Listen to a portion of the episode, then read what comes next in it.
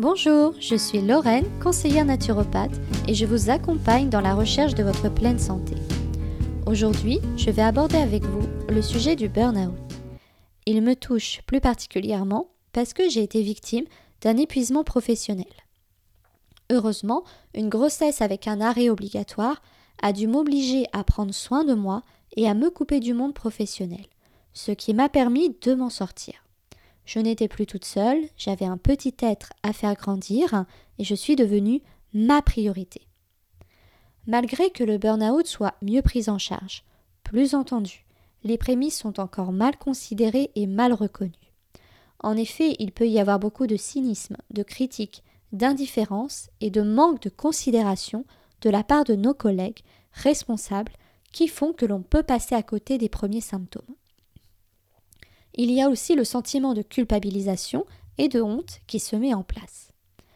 Prenons l'exemple pendant l'enfance.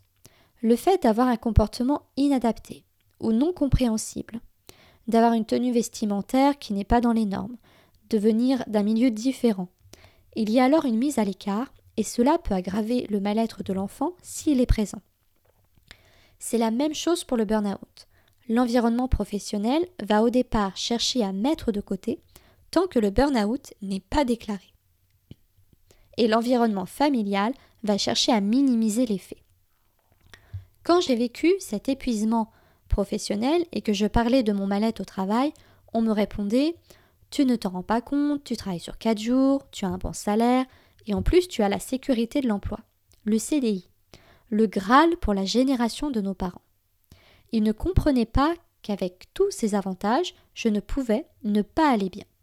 Il y a aussi la culpabilisation et la honte qui s'est mis en place pour moi parce que on me disait tu as besoin d'un salaire, comment tu vas faire vivre ta famille, tu as besoin d'argent. Et donc, j'allais au travail parce que je devais gagner de l'argent pour faire vivre ma famille. Et je me forçais à aller au travail pour gagner cet argent.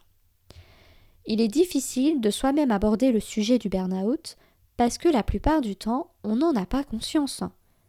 Le corps, à un moment donné, va se mettre en état d'alerte et de pause. On entend souvent dans les témoignages Un matin, je n'ai pas pu me lever. Mon corps a dit stop et il n'a pas voulu. Par cette manifestation, le corps cherche à nous protéger et à nous mettre en sécurité, car nous ne l'avons pas écouté avant. On retrouve ce phénomène avec le malaise vagal, qui est une manière pour l'organisme de se protéger d'une trop grande sollicitation. De façon générale, le burn-out est défini comme un épuisement professionnel par une fatigue physique, émotionnelle et mentale ressenti lors de périodes de travail. Il y a plusieurs causes possibles pouvant entraîner le burn-out. L'intensité du travail avec des horaires excessifs, la violence verbale, le harcèlement moral de la part de ses collègues ou responsables, des difficultés de relation et se retrouver isolé et faire face à des critiques. La non-reconnaissance de ses compétences associées à de faibles récompenses, un manque d'équité entre les personnes d'une même équipe lié à du favoritisme, un manque de clarté dans les objectifs et les tâches effectuées, et un manque d'organisation entraînant une surcharge de travail. Vous n'êtes pas dans l'obligation de cocher toutes les cases, mais si vous vous retrouvez dans plusieurs de ces situations, mettez-vous en état de vigilance, d'alerte et faites attention à vous. Je vais aborder maintenant les symptômes du burn-out. Pour ma part, je n'ai pas compris tout de suite que je faisais un épuisement professionnel. Je suis allé loin dans mes retranchements et surtout dans mes capacités de prendre sur moi malgré la situation qui, était très difficile. Jusqu'au moment où mes émotions n'étaient plus gérables. Tout était multiplié par dix. Les pleurs finissaient par des crises d'angoisse, la colère par de l'hystérie. Et là, j'ai dit à mon conjoint Je crois que je fais un burn-out. Il est difficile de se l'avouer car on prend cette situation comme un aveu de faiblesse, de ne pas y arriver, on a honte du regard des autres, on a peur du jugement, on se sent impuissant, nul, et on a surtout peur aussi des conséquences que ça peut avoir derrière. Il faut alors un long parcours pour comprendre que c'est un moyen de nous dire que ce travail, il ne nous correspond plus, mais que derrière tout ça, autre chose nous attend et que d'autres portes vont s'ouvrir. Revenons à nos symptômes. On y trouve quatre grandes catégories. On a les symptômes émotionnels, avec la perte de contrôle, des peurs qui s'installent, une humeur triste, un manque d'entrain, on se sent irrité, tendu, on est hypersensible, ou alors au contraire, on ne ressent plus rien. On a aussi les symptômes physiques, comme les troubles du sommeil, la fatigue chronique, des tensions musculaires, des douleurs au dos, à la nuque, une prise ou une perte de poids, mais aussi des maux de tête, des nausées, des vertiges, des troubles digestifs, des problèmes de peau ou cardiaques. On a les symptômes cognitifs comme la perte de mémoire, de concentration, des difficultés à réaliser plusieurs tâches, à prendre des décisions, on fait alors des erreurs et des oublis. Et enfin, on a les symptômes comportementaux.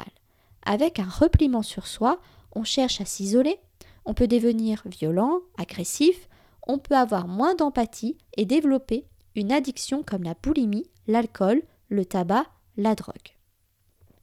Alors, on peut se demander quels sont les premiers signes qui doivent nous alerter. On se sent en manque d'entrain, d'énergie pour accomplir toutes les tâches du quotidien et on se sent fatigué tous les jours. On a aussi des pertes de mémoire, du mal à se concentrer. On est souvent irrité, énervé, on n'a plus du tout de patience. On se dévalorise aussi bien dans les compétences, les capacités que dans nos valeurs humaines. On se désinvestit totalement de notre travail. Le système immunitaire qui devient plus faible, on est alors plus sujet aux maladies, elles sont plus longues à guérir. On n'a pas envie d'aller travailler, on a une boule à la gorge qui apparaît, l'estomac noué, et plus rien nous intéresse. Même le week-end, aucune activité extérieure nous stimule ou nous intéresse. Si vous avez un doute quant à faire un burn-out, répondez à quatre questions que je vais vous énoncer juste après et faire le point, faire le bilan. Avez-vous le sentiment de ne plus être efficace? Avez-vous des troubles de l'attention, de la concentration, des pertes de mémoire? Faites-vous beaucoup d'erreurs? Compensez-vous avec des heures à rallonge pour compenser le travail qui n'est pas effectué vous vous sentez fatigué tout le temps, au réveil, la journée, le soir, le week-end, et tout vous paraît insurmontable. Si vous répondez à ces questions, je vous conseille de faire le test Malash Burnout Inventory qui est le plus approfondi. Je vous ai mis le lien en description et vous pourrez aller voir directement sur le site et faire le test. Et à la fin de ce test, vous allez évidemment avoir la réponse si vous êtes plutôt tendance à faire un burn-out ou non. Maintenant, je vais vous parler de mon approche du burn-out en tant que conseillère naturopathe. Il faut savoir que 3 salariés sur 4 auraient un épisode de burn-out dans sa vie professionnelle. C'est un mal qui s'installe en plusieurs étapes, qui met en jeu aussi bien le système glandulaire avec la sécrétion du cortisol, qui est une hormone du stress, responsable de l'inflammation dans votre corps, que le système nerveux avec la sécrétion d'adrénaline, car l'organisme se sent en danger. L'adrénaline agit sur le côté sympathique du cerveau, qui se met en position de fuite et de combat, parce que la situation pour lui, elle est dangereuse. Mon accompagnement dans votre burn-out sera une aide et un appui, mais n'en remplacera pas un soutien psychologique et médical qui est nécessaire dans ce cas présent. Mes différents objectifs seront de vous faire retrouver une bonne qualité de sommeil. En effet, le fait de se sentir fatigué facilite l'apparition de pensées négatives et le corps n'a plus assez d'énergie pour se restaurer. Par les pensées qui l'habitent et les ruminations, le cerveau va être en constante ébullition. Mon rôle est alors de le chercher à l'apaiser. Pour cela, je vais utiliser la méditation guidée, la cohérence cardiaque, mais également vous réapprendre à respirer profondément. Certaines plantes peuvent aussi aider le cerveau à ralentir, comme la passiflore, l'aubépine et la valériane.